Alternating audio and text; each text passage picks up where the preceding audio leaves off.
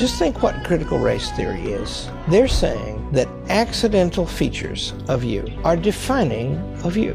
So they're taking these children and they're introducing them to the limits they face. And they're taking away from them specifically their humanity. Today I sit down with Larry Arnn, president of Hillsdale College and a professor of history and politics. We discuss why critical race theory goes against basic humanity, why a nation cannot be governed by experts, and what a good education really means. Because we've turned our sights on nature itself and attempted to overpower it. That's why we're distorting children today.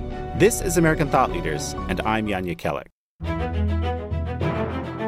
Dr. Larry Arnn, such a pleasure to have you on American Thought Leaders. My great pleasure, Jan. Very good to be with you. Well, so as it would happen, you know, we've been planning to do this for a little while, and as it would happen, the day before we get to sit down, you launched this new initiative, the Academy for Science and Freedom, and you know, all of which the members are also, I mentioned, American thought leaders, like you, you, become here. I mean, uh, speaking to the show, of course.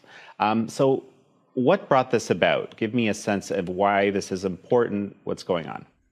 Well, I, I have a particular responsibility in my professional life. I'm supposed to operate a college. I'm supposed to make it great, but the first step is to have it operating. And so, for the first time in our 177 years, there were disruptions to that. The pandemic hit in spring break. Most colleges announced they were no more classes so the Ivy League colleges announced no more classes until Christmas. And if you understand about a college, that's a huge cost because college happens, you know, for millennia. College happens for people in late adolescence into early adulthood. And there's the way they are, their curiosity, their energy, their maturity, but not quite complete, that is why it happens then. And they're made for it. There's joy in it. And and now they're to all stay home. That's just a cost. And I thought I should figure out if we can have college. The first step would be, you know, just because the government today recommends everything about every detail of life. And their recommendations change all the time. And these pandemic recommendations change by the day, literally. And so you, don't you don't have to be a brilliant person to say, yeah, well, is that reliable? So I decided to figure out is it safe for the students? I like to tell the kids, if you get sick of this and die, it'll be very inconvenient to me. And so I thought, you know, I don't want to kill them. You know, I we will bear the cost of that along with their families. Will it? And uh, another thing, uh, as we thought about this, we thought urgently about this, night and day during spring break is when it happened. And I thought, you know, it's an interesting thing. We can isolate anybody who wants to be isolated, except the students. They live in dormitories together. They feel immortal. You know, they're not. Uh, Mike Pence, when he was running all the task force, he said, Can you keep them distance? I said, There'd only be one way. I'd have to persuade them it's a duty, because they're not going to want to do it. And he said, Could you persuade them that? I said, Yeah, if I believed it, I could, but I didn't. I found out from these three guys, and I discovered their writing, and I discovered that they're very serious academics. You know, these guys are, they're like the best teacher you ever had. They're also restrained. Uh, they're very good at not saying more than they know. You know, they helped us on a weekly basis for months and wouldn't let me pay them anything. And, uh, and we had college. And, that you know, we were threatened fair amount by the government. But, you know, we have lawyers and we thought we could defend ourselves. And we had a case that they helped us assemble. Because, uh, you know, it's a, whatever the law says, whatever the health department says, whatever anybody says, I'm responsible. And, you know, that responsibility won't go away. And so, you know, to do the job, you have to accept the responsibility. And then it becomes, you know, a, a, peer of mine on a, on a Zoom call said, we just have to know what the government recommends and we have to know what other colleges are doing. I said, yeah, I don't really need to know either of those things. I said, the government recommends all kinds of things.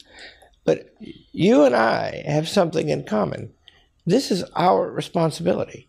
And, you know, we're not going to flaunt the law, but are these laws really the way they make them and how they change them and all that? So, anyway, we managed to navigate through that. And these guys were very helpful to me, and I developed a deep respect for them and friendship with them. You know, you got you know them, right? You're bound to like them. And they called me uh, three or four months ago, and they have this idea. And I said, okay, okay. You want to start an institution? And they said, yeah. And I said, well, okay. I know how to do that. I said, so I'll help you do it. And they said, we want to do it with you. So, in other words, they want me to do it. These guys are all faculty members. They're pretty shrewd, and they uh, and so yeah, we're going to do this thing, and and what it's about. It's a very precise thing. Science is a way of knowing. To know a thing proceeds at its own rate. Takes time to find out. Well, on the other hand, decisions, that's an exercise of power.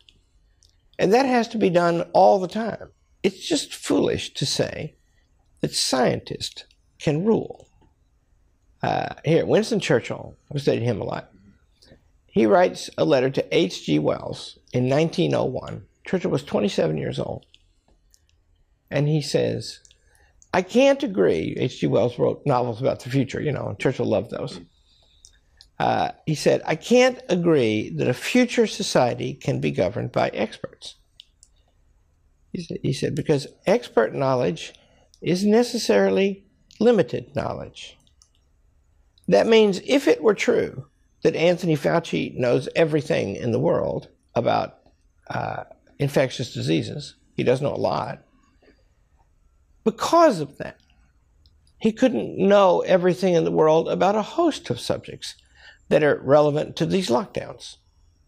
You see, because teen suicide, unemployment, bankruptcy, uh, starvation, world, you know, third world starvation. Apparently, there's a huge amount of that because of this stuff, right? And he, he can't possibly know everything about that. And Churchill says, How do you make those decisions? Well, he just gives a description of Aristotle's description of practical judgment. Uh, you consult the experts. You consult everything you know you can consult the people from whom you get your authority, which in the case of a democratic country is the people. And you make the best practical judgment from day to day because the facts are changing all the time. And this idea, so here's another thing about uh, Churchill sat in rooms with generals in the biggest wars in human history. And those generals, they're all experts. They never entered the room in agreement. And his job was to find an agreement with them, taking out of account into account a bunch of things that are above their pay grade. The model that the head of one center in the Centers for Disease Control should be the source of truth for something that shuts down large parts of the world economy.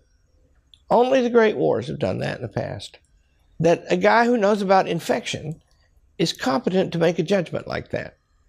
And and we even think today he's the only one competent. Oh, and another thing, because these experts, you know, while they're researching, they always disagree. Right? And so they have suppressed that. This great Barrington Declaration, which uh, our three friends claim is just a recitation of uh, epidemic policies for 100 years. It's what has always been done. You can't stop a highly contagious virus, it's going to go everywhere. So focus on who's going to be really hurt by it and protect them. That's the playbook forever. And now we've tried to protect everybody. They published this great Barrington Declaration, and 50,000 medical professionals signed it. 900,000 total people have signed it. And they go on TV and say that there's a consensus in favor of these lockdowns. And those people, the Great Barrington Declaration was taken off Facebook. Right? And that's, and look, these guys are at Stanford and Stanford and Harvard and Oxford. Those are pretty good places. The Barrington they, authors, yes, of yeah, course. Yeah, yeah, you know, those are yeah. experts. They're experts. And they don't, and see, they're also people of great common sense, right? I said earlier, the very best scholars know also what they don't know. And these guys have the humility to have that, which goes along with their genius as top scientists. So many things I want to jump off of with what you just talked about, but let's let's start with this. Something I wrote a little while ago became quite popular, and it's that it was essentially this idea that the governance by expert class is a kind of model that we're experimenting with, and yet we're seeing the spectacular failure of it in all sorts of realms almost daily. Um, it, and somehow we've become conditioned. I think this is actually what you said to think that this that that this makes sense that that that governance by expert class. But but Churchill had a very different idea. I didn't know this. It seems kind of obvious when you when you say that. But how is it that we suddenly have accepted this idea of of rule by experts? Yeah, well, uh, Churchill writes about that. Uh, he says that uh, science has taken over the world.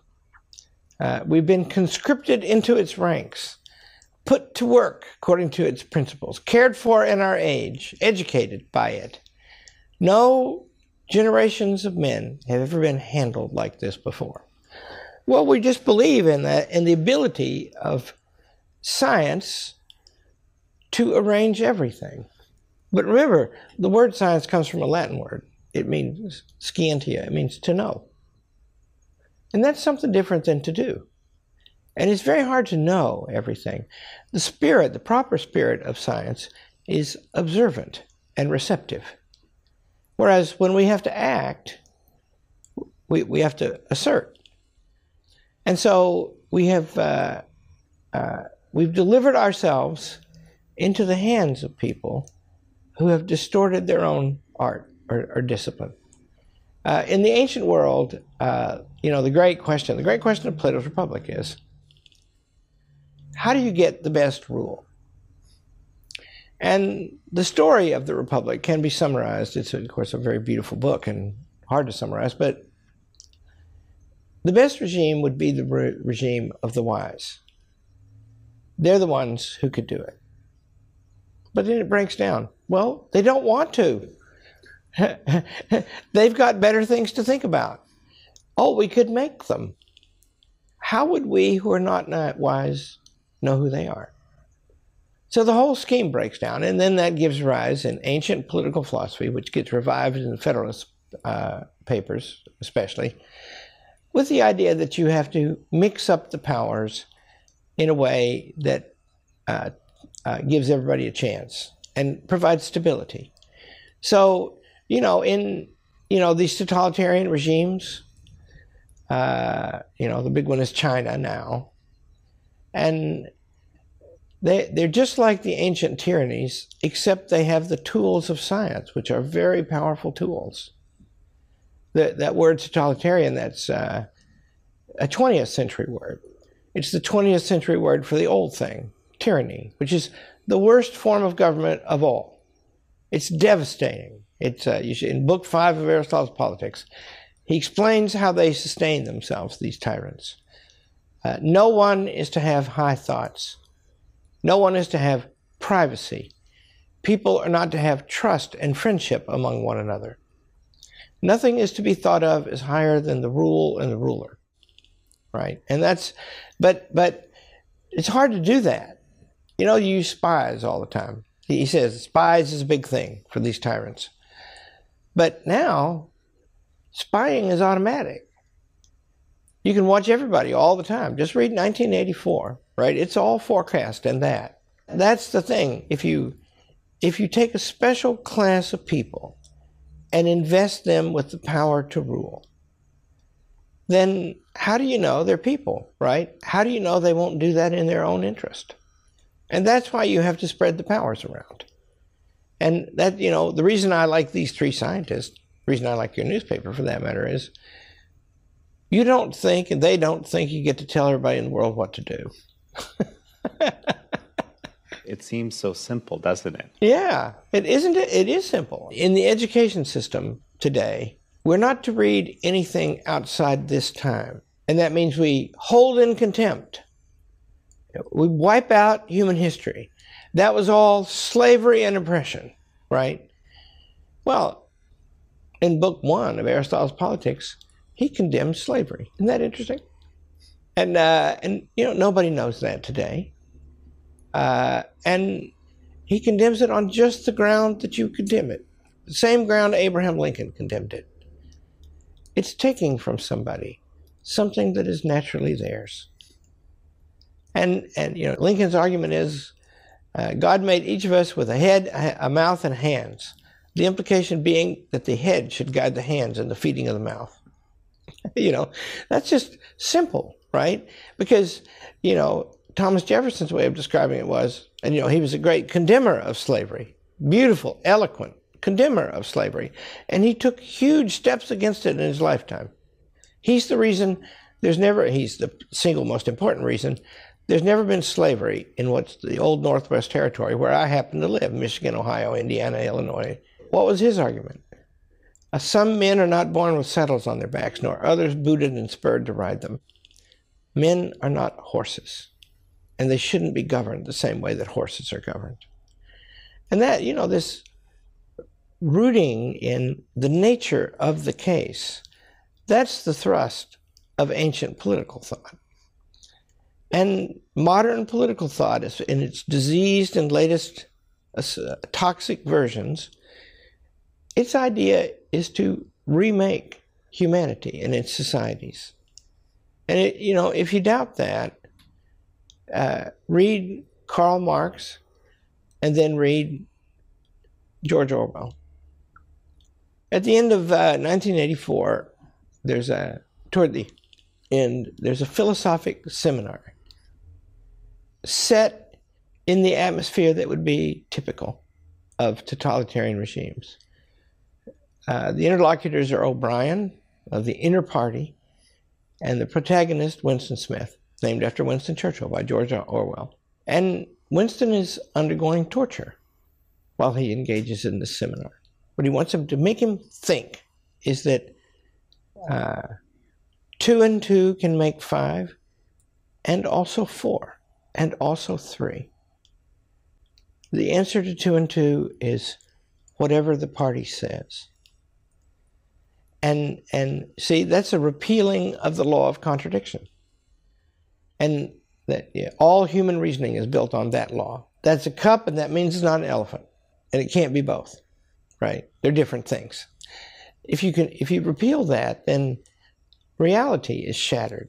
What was Winston Smith's job in 1984? His job was to rewrite every text all the time, uh, every encyclopedia article, every news account, every book, to, to make it say what the party says today. He's changing history. And that's just a destruction of reality. Uh, Aristotle writes in uh, uh, The Politics this alone is denied even to God to make what has been not to have been. This word for discovery science, one of the most beautiful words. And remember, I said it's receptive, it's a hearing. And Aristotle says the virtuous soul can open itself to the things outside it. Uh, that means the virtuous soul is not a victim of its accidental features, its color, its circumstances, its whatever, right? If the soul is able to do what it seems to be able to do, this is how Aristotle argues, then it has to be a it has to be only what it thinks. And that means that you you we have these bodies, they demand things of us, they get in our way. We have to control that. We can't banish it. We have to build a good soul so that we are able to attend to the things around us. That's a, in the education business. It's just crucial. You have to learn to listen and think, and that's not the same thing as learning to do. It can inform doing. And it will ultimately. But it's not the same thing. Indeed, doing, the ultimate aim of doing, of all action, in the classic authors is to protect the ability of the human being to think.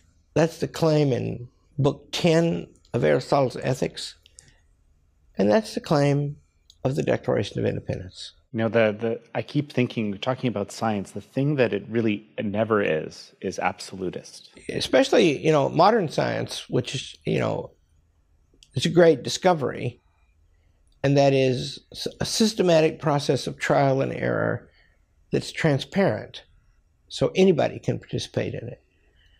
That that's the way to accumulate knowledge, and that is very powerful. It's you know, and it's a beautiful thing. It's a new way of knowing and a great way of knowing.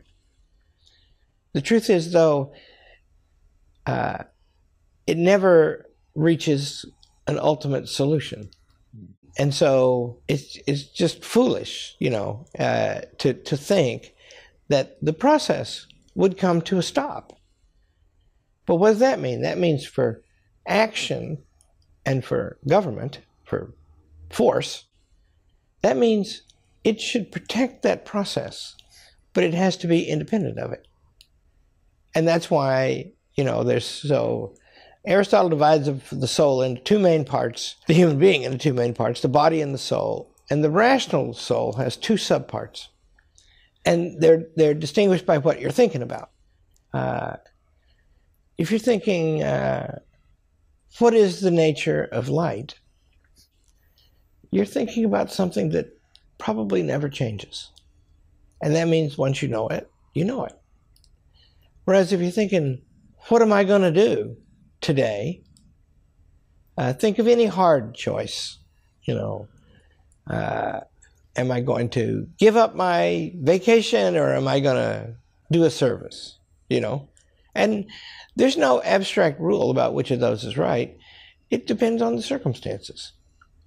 Uh, if if you're at the point of exhaustion where you're not going to be able to work effectively anymore, you better take a break. But if you're not at that point and some great thing is available to be done, maybe you better do that. That you can't write a rule about that.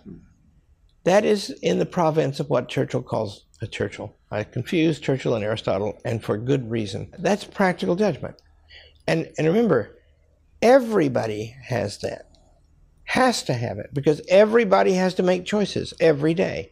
Most of our mental weather is figuring out what to do in light of everything we know and hope for, and reconciling the contradictions in them, and adjusting constantly because the circumstances are always changing. And that's what it is to live a human life.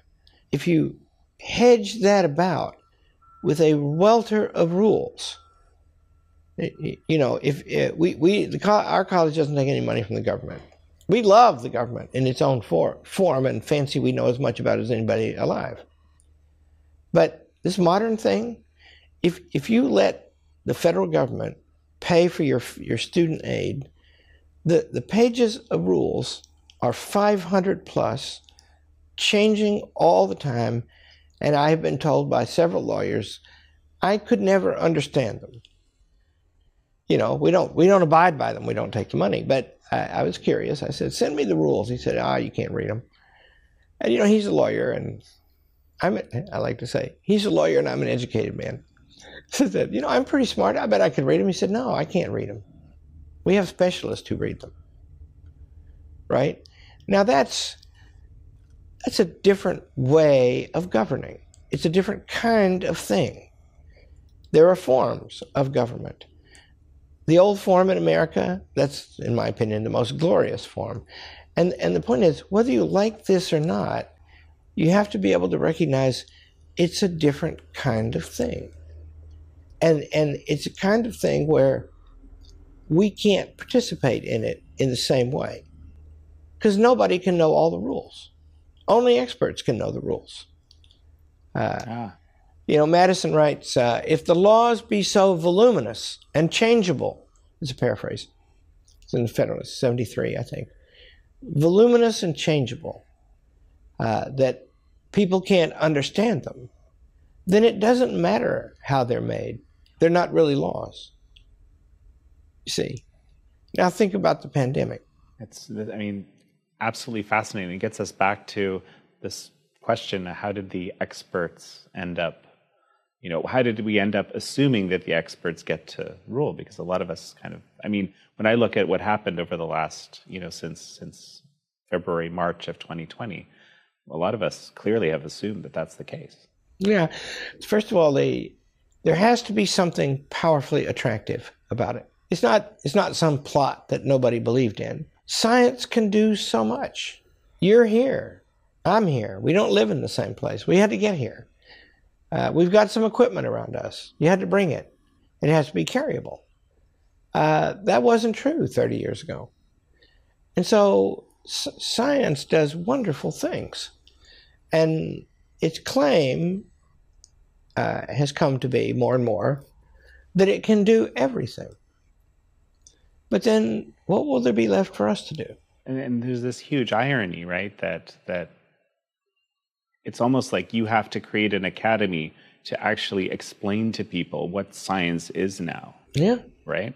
Yeah, and it shouldn't be, you know, this uh, do a thought experiment. Imagine the American government in 1900. It's uh, 6 or 8% of the gross domestic product.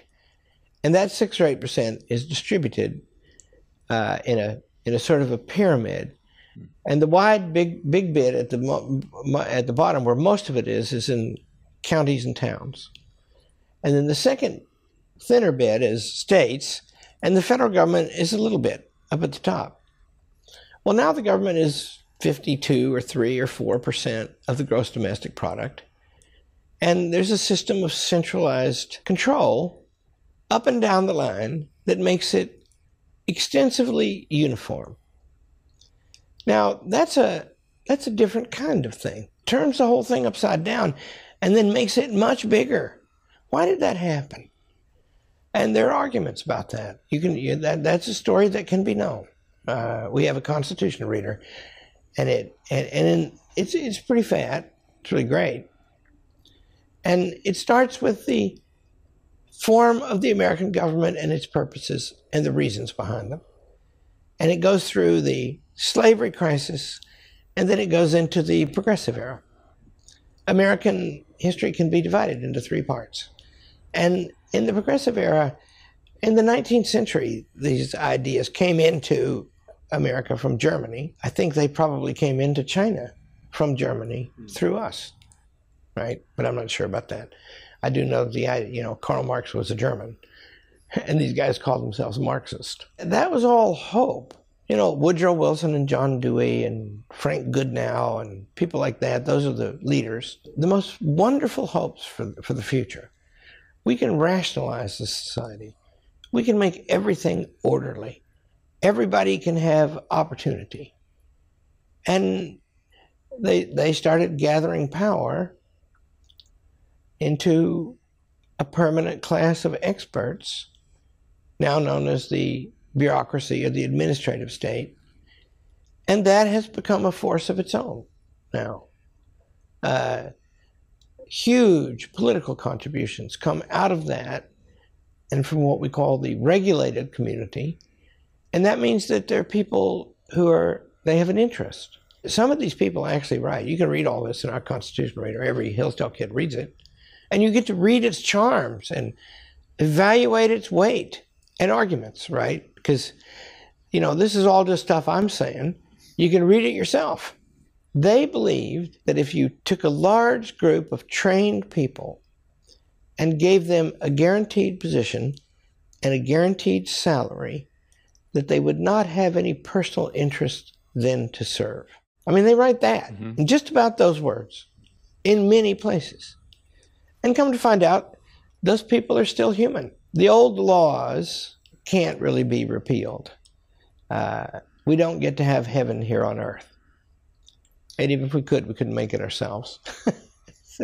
you know, you mentioned a little earlier about how, yeah, you know, there's this project. I mean, essentially to kind of, en- you know, engineer society, engineer people from the ground up. This is kind of where we've, and the experts believe they, they can do that. Reality I think you alluded to this earlier too, kind of takes a back seat. But there's also this sort of this whole kind of the ideology, this social constructivist, you know, ideology that actually reality it really is whatever it is mm-hmm. that we say it is, right? Or we believe it is. But there is an element of truth to this, right? There, hence our acceptance of of a whole lot of, of rules and dictates and that, that over the last couple of years. Force can do a lot. Tyranny can be devastating to people. What it can't do is make them happy. And uh, that means that there's always tension in it. Right? China is richer than it's ever been today. There's an argument that it's become the most powerful country in the world. Are the people happy there? I know some people in Hong Kong and Taiwan who are very unhappy. Hong Kong because they've been taken over, Taiwan because they fear. The same, yeah. That's right. That's not good, but there must be. I mean, there is. In China itself, in mainland China, in the regime itself, people surely they don't like to be scored and rated, their compliance measured constantly. And that's possible now. Mm-hmm. In America, too. Because if you just go back to the nature of the case, human beings are mortal beings, but there's something immortal about them. And it's apparent from birth. Uh, the most important being alive today is my first grandchild, who's just turned one year old. There's another one coming too. I'm happy to report to the world that we're beginning to produce in my family. And just watch her grow up. She's, uh, she knows early that she's the same kind of thing we are. And she should emulate us. And she's making choices about that. Uh, we've always had boxer dogs. We have a puppy right now. Uh, compare, and they're wonderful, right? But they are what they are. They're governed entirely by their nature. The spark of freedom is not in them.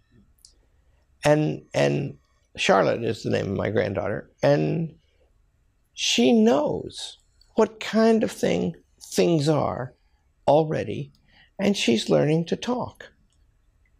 And no other creature has ever done that. Every human child does it. And they teach themselves. That's a magic, right? That's a that's a mystery. That's a beautiful thing about us.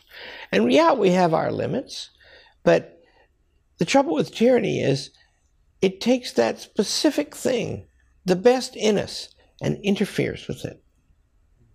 Whereas better to let it flourish, and then we can be happy. These people in uh, Virginia who don't like their kids taught the stuff they're being taught, and they don't like the threats that the kids will be taken away if they object. I mean, they challenge the custody of parents over children. And they don't like the FBI looking into them, right? Well, that seems to me natural. That, of course, they don't, right? Because having children is the most impractical thing somebody can do, right? It takes forever to raise them. Uh, they're nothing but trouble. And yet, if you don't do it, you've missed something essentially human. And you know it every day. And that means that in the family and in the community and in work, everybody gets a chance to be a king or a queen. That's the promise of America, see. You can have a domain. In the pandemic, I was very touched by, uh, I mean, I was cross about it too because they were interfering with our work with our students. And for the most part, we were able to stop them doing that. But next time, maybe not. There's a diner uh, in Jonesville. Hillsdale's a little town. And uh, the diner is the greatest diner in the world. It's Spangler's. And that guy, you know, that's a 50 year old business. His father started it, his mother still works in it. He's buying it from his mother so that when she dies, the, the children can all have an equal piece of it. And the whole family, uh, three generations, he's got a kid working in it. They depend on the diner. And they were shut down the first time and they didn't almost didn't survive it. And they could see how long they could last in a shutdown. And the second time, he refused to do it. He saw it. We became the legal aid society for local businesses. and he he is just lovely. I mean, I, I just love that guy. He's an unassuming guy, but he just says, just like the people in Loudoun County, these are our children. He said, This is my life's work. And we have lived a good life serving people, literally what you do in a restaurant. And, and why should this be disrupted? This is so fascinating what you're saying because it just it, it, it struck me uh, recently. I've been thinking about you know what does it take to activate a society against uh, you know con- convincingly, arguably irrational policy, right? And so it's the children.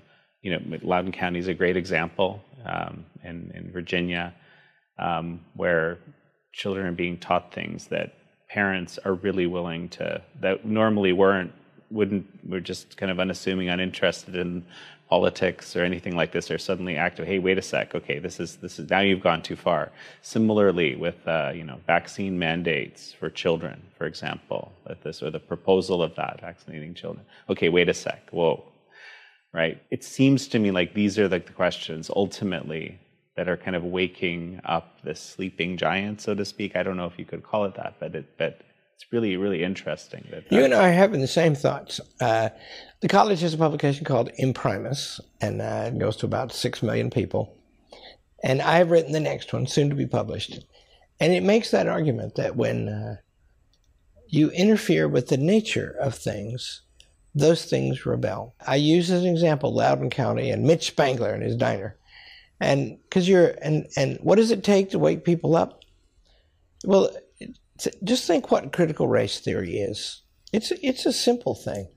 They're saying that accidental features of you, an accidental feature of a thing is just something that doesn't define it, it just happens to have it.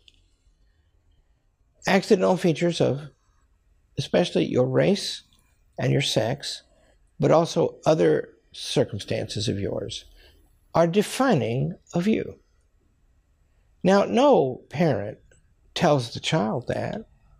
What you tell the child is, you should become a good human being, and then you can do anything a human being can do. There's no limits, except the human limits, right? So they're taking these children and they're introducing them to the limits they face. And they're taking away from them specifically their humanity. And no parent wants that to happen. You know, you want uh, I have a child. She's a PhD now. And when she was a little girl, she would, uh, if, if you told her no, she would lie on the bed with her uh, on her back and kick her feet and cry. And I'd stick my head in there and say, "What's wrong with you?" And she'd say, "Why don't you let me be happy?" And I'd say, "You're too, you're too young to be happy. You have to, you have to learn to be good." She wrote her doctoral thesis on that on Aristotle. She's, she's one of the world's leading experts on that point now. And it is deeply true. Children are naturally happy, but also they have to learn to be good. And if they learn that, then anything human is possible to them. And that's, and that's what parents want. Well, you know, and it's very interesting uh, to, you know, I've been learning recently more and more about, you know, your or Hillsdale's initiatives in this realm of, you know, the K to 12 education, the younger generation. I guess you know with with with Charlotte in mind, right? As mm. uh, I, I, I, it certainly must be the case, and that it's just it's very interesting because what what is it that motivated this kind of you know interest in the in the you know K to 12 lower uh, education for for Hillsdale? Why was why is that something that that you jumped into, and it seems to be accelerating from what I've been seeing. The first line of Aristotle's metaphysics is the human being stretches himself out to know. The, the, the book, the metaphysics, after the physics, the things that come beyond the physical world. Uh, the last book is about God. Last, it sort of builds to God. But the first thing, it starts with us. We want to know. And we can know. You see, and so everybody at some point in his life falls in love with learning, something strikes you, and all of a sudden you're in a different place. And all you have to do is know it, see it, right? Well, we all want that. And and educate if, if you really want that, then the next thing you know, you're working in schools. I almost went to fancy law school. I was forced to read Plato's Republic. And I fell in love. I just, you know, I can I can describe to you the scene in book one of the of Plato's Republic that made me do that. I didn't even want to take the course. I was forced to. So that's why education. Also, we're harder to raise than other creatures. It takes a long time, you know, because there's a lot more to get done. You know, our bodies and our and our souls, our thoughts and our physical beings, they have to be educated. And it takes a long time. There's a first grade teacher in Leander, Texas, outside Austin. Sorry, she's a kindergarten teacher. And she's maybe the best teacher in America. I, I go around, I won't say her name here, but I, have been to her class many times. She's in one of the charter schools we sponsor. And if you go in there, it's, it's just riveting. And I've turned it into a tourist attraction. If you go in there on a given day, there'll probably be three or four people sitting there wanting to see the show. Well, these little wigglers, you know, they want to know. And she knows how to dispose them, make them realize that. And the next, and they learn fast and they learn amazing things right away. Well, so that's why education, and it, if you can see that it's joyful, because it is, it's not, and, and it, one of the reasons we take the joy out of it today, because it's mostly gone today, most places, is that we forget that this is a fulfillment and exercise of our nature. And it's not an engineering project. I, I like to say we've got to stop thinking about education as making something. It's not. You're helping something grow. And things that grow have the principle and, and energy of growth inside themselves. You don't do it for them, right? And if you do it badly, you can only stunt them because you're trying to make them grow in a different direction from what they are. Because we've turned our sights on nature itself and attempted to overpower it. That's why we're distorting children today. And that's cruel. I've been wanting to ask you, you know, what is it that really kind of drives you, what really motivates you? But I kind of feel like this whole conversation has been letting me know this.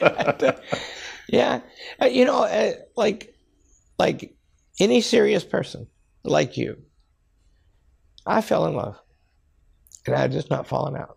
You know, I love my wife, fell in love with her, uh, but she is a form of all the things I love. And if you love those things, especially if you get to have the wonderful experience, you know, Hillsdale College is very difficult to get into these days. And we regret that, sort of, and sort of take sinful pride in it, probably. But these kids are smart enough to go anywhere they want to go.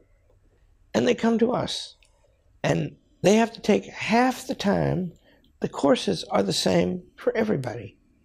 If you say, I don't like science, we say, shame on you. Now take it. Right? And everything is like that, right? And that means that it's a common conversation among people who are delighted to be where they are. It, uh, you know, one thing I never had any doubt about. Uh, I know Vice President Pence, and I talked to his task force two or three times, and he said, uh, "Are the kids afraid of the pandemic? And I said, no. And he said, uh, why not? And I said, well, there are two reasons. One is they're young, they feel immortal. But the other is they can read. and he said, you know, and they, you know, what a crazy thing to do to take four years off in your life and earn nothing. It costs a fortune, by the way, for us, for the people. Hillsdale College is cheap for the student, but people all over the country help help and we don't charge them much. It just takes all their time. They have to learn to do something. They're young and beautiful and strong. And they're made for the joys of spring. They have to learn to sit in a room and concentrate on difficult things for hours at a time. That's an amazing form of self mastery. And they and, and if you get it, and the best of them, they all get it, but some of them get it to the point where they really don't want to do anything else. And you know, they play sports and they have dances and they do all that stuff too. But it, it, you know, you can. My favorite sport is eating in the dining hall with the students. At, uh, you know, and they're all in there, right? And you just walk in and sit down with them. I'm the old guy who sits with the students, and they put cartoons in the paper about it. About it. And I always twist whatever they say around to the question of the good. And it's just, and the minute, you know, and, you know, they're young and, and we're all familiar with each other, right? So when I sit down, it's a big deal when I sit down, but they soon forget who I am and we get to talking. And then they'll say they like something. As an example, and I'll say, why do you like it? And you never have to ask more than two or three questions until they'll say, in some form or another, this is a good thing. And then you say, oh, what is it for a thing to be good? And they've all memorized Aristotle's definition of that because they know that's what I think and teach. And then I and then I disagree with it. And now we're really having a talk. You see, and everybody sits up straighter and the time flies and they're very dutiful. They don't want to be late for class. And so they'll start looking at their watches, and that's how I know, know what time it is. But if they don't have class, they'll sit there for three hours, and I will too. So, yeah, why college? Why not? well, Dr. Larry Arnn, it's such a pleasure to have you on the show. I'm an admirer of you and your enterprise. Thank you.